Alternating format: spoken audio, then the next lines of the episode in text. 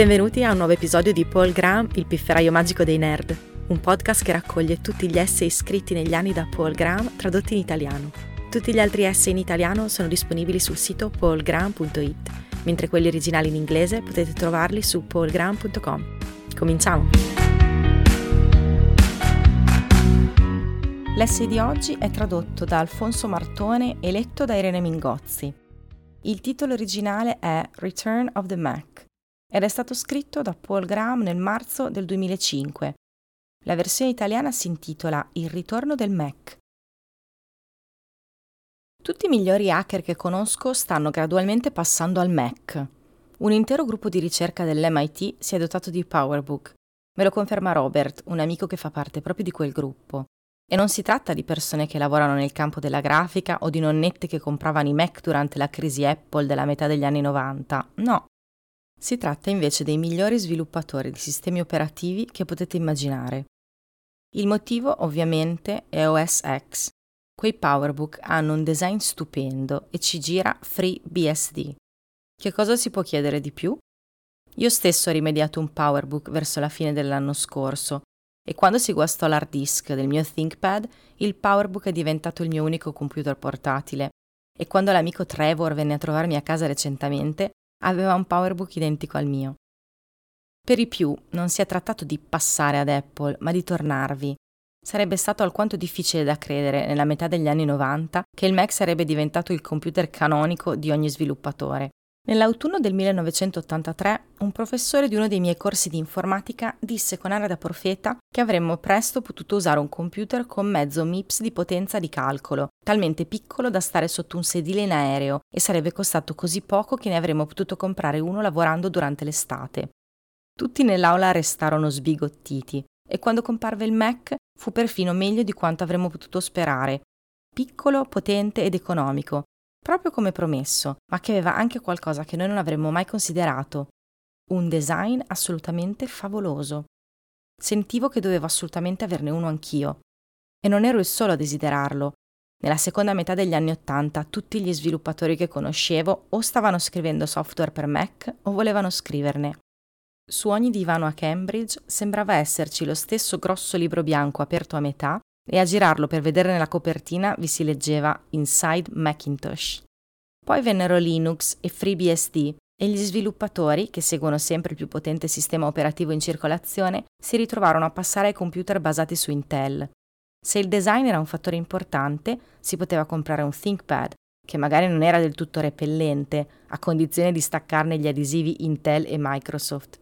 Ma ecco OS X e riecco gli sviluppatori.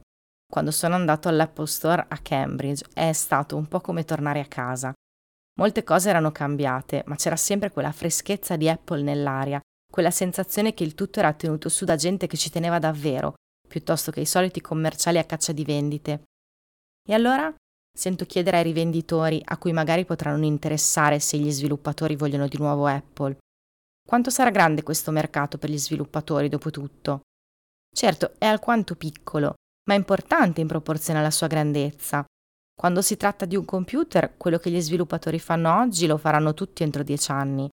Tutta la tecnologia, da Unix alle interfacce grafiche e al web, è diventata popolare prima nei dipartimenti di informatica e laboratori di ricerca e subito dopo si è diffusa gradualmente al resto del mondo.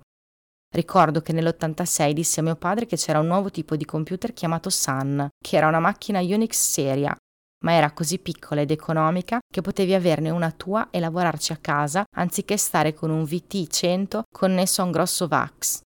Magari, gli dissi, avrebbe dovuto investire un po' di azioni in quella compagnia. Penso che oggi si stia ancora mordendo i gomiti per non avermi dato ascolto. Nel 1994 il mio amico Colling aveva una fidanzata a Taiwan e per poterle parlare risparmiando sulle telefonate intercontinentali scrisse un software per convertire il suono in pacchetti di dati da far passare sulla rete. All'epoca non eravamo sicuri che questo non fosse un uso improprio di Internet, che qui all'epoca era ancora un'entità quasi governativa. Quello che lui faceva allora oggi chiamato VoIP ed è un business enorme ed in rapida crescita. Se vuoi sapere quello che la gente comune farà coi computer fra dieci anni, fatti una passeggiatina al Dipartimento di Informatica di una buona università. Qualsiasi cosa stanno facendo, prima o poi la farai anche tu.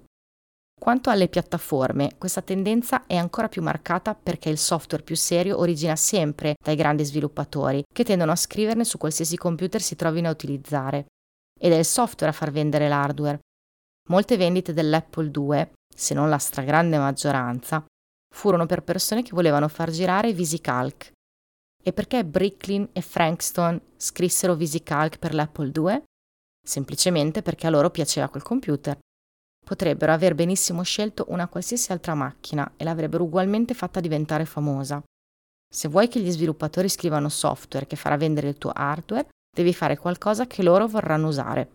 Non basta più neppure farlo open, deve essere open e deve essere buono. Il Mac è di nuovo entrambe le cose, finalmente. Questi anni hanno creato una situazione che per quanto ne so è senza precedenti. Apple è famosa a livelli alti e a quelli bassi, ma non a quelli intermedi. Mia madre, 70 anni, ha un laptop Mac. I miei amici laureati in informatica hanno dei laptop Mac. Ciò nonostante, la quota di mercato della Apple è tuttora piccola.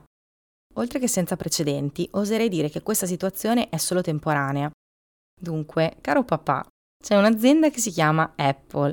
Fanno un tipo di computer che ha un design pari a quello degli stereo Bang e Olufsen e dentro c'è la miglior macchina Unix che uno possa volere. Sì, il prezzo è alto, ma sono sicuro che un sacco di gente li comprerà. Grazie per aver ascoltato questa puntata di Paul Graham, il pifferaio magico dei nerd. Trovate tutti gli articoli di Paul Graham tradotti in italiano su paulgraham.it su paulgraham.com. Alla prossima!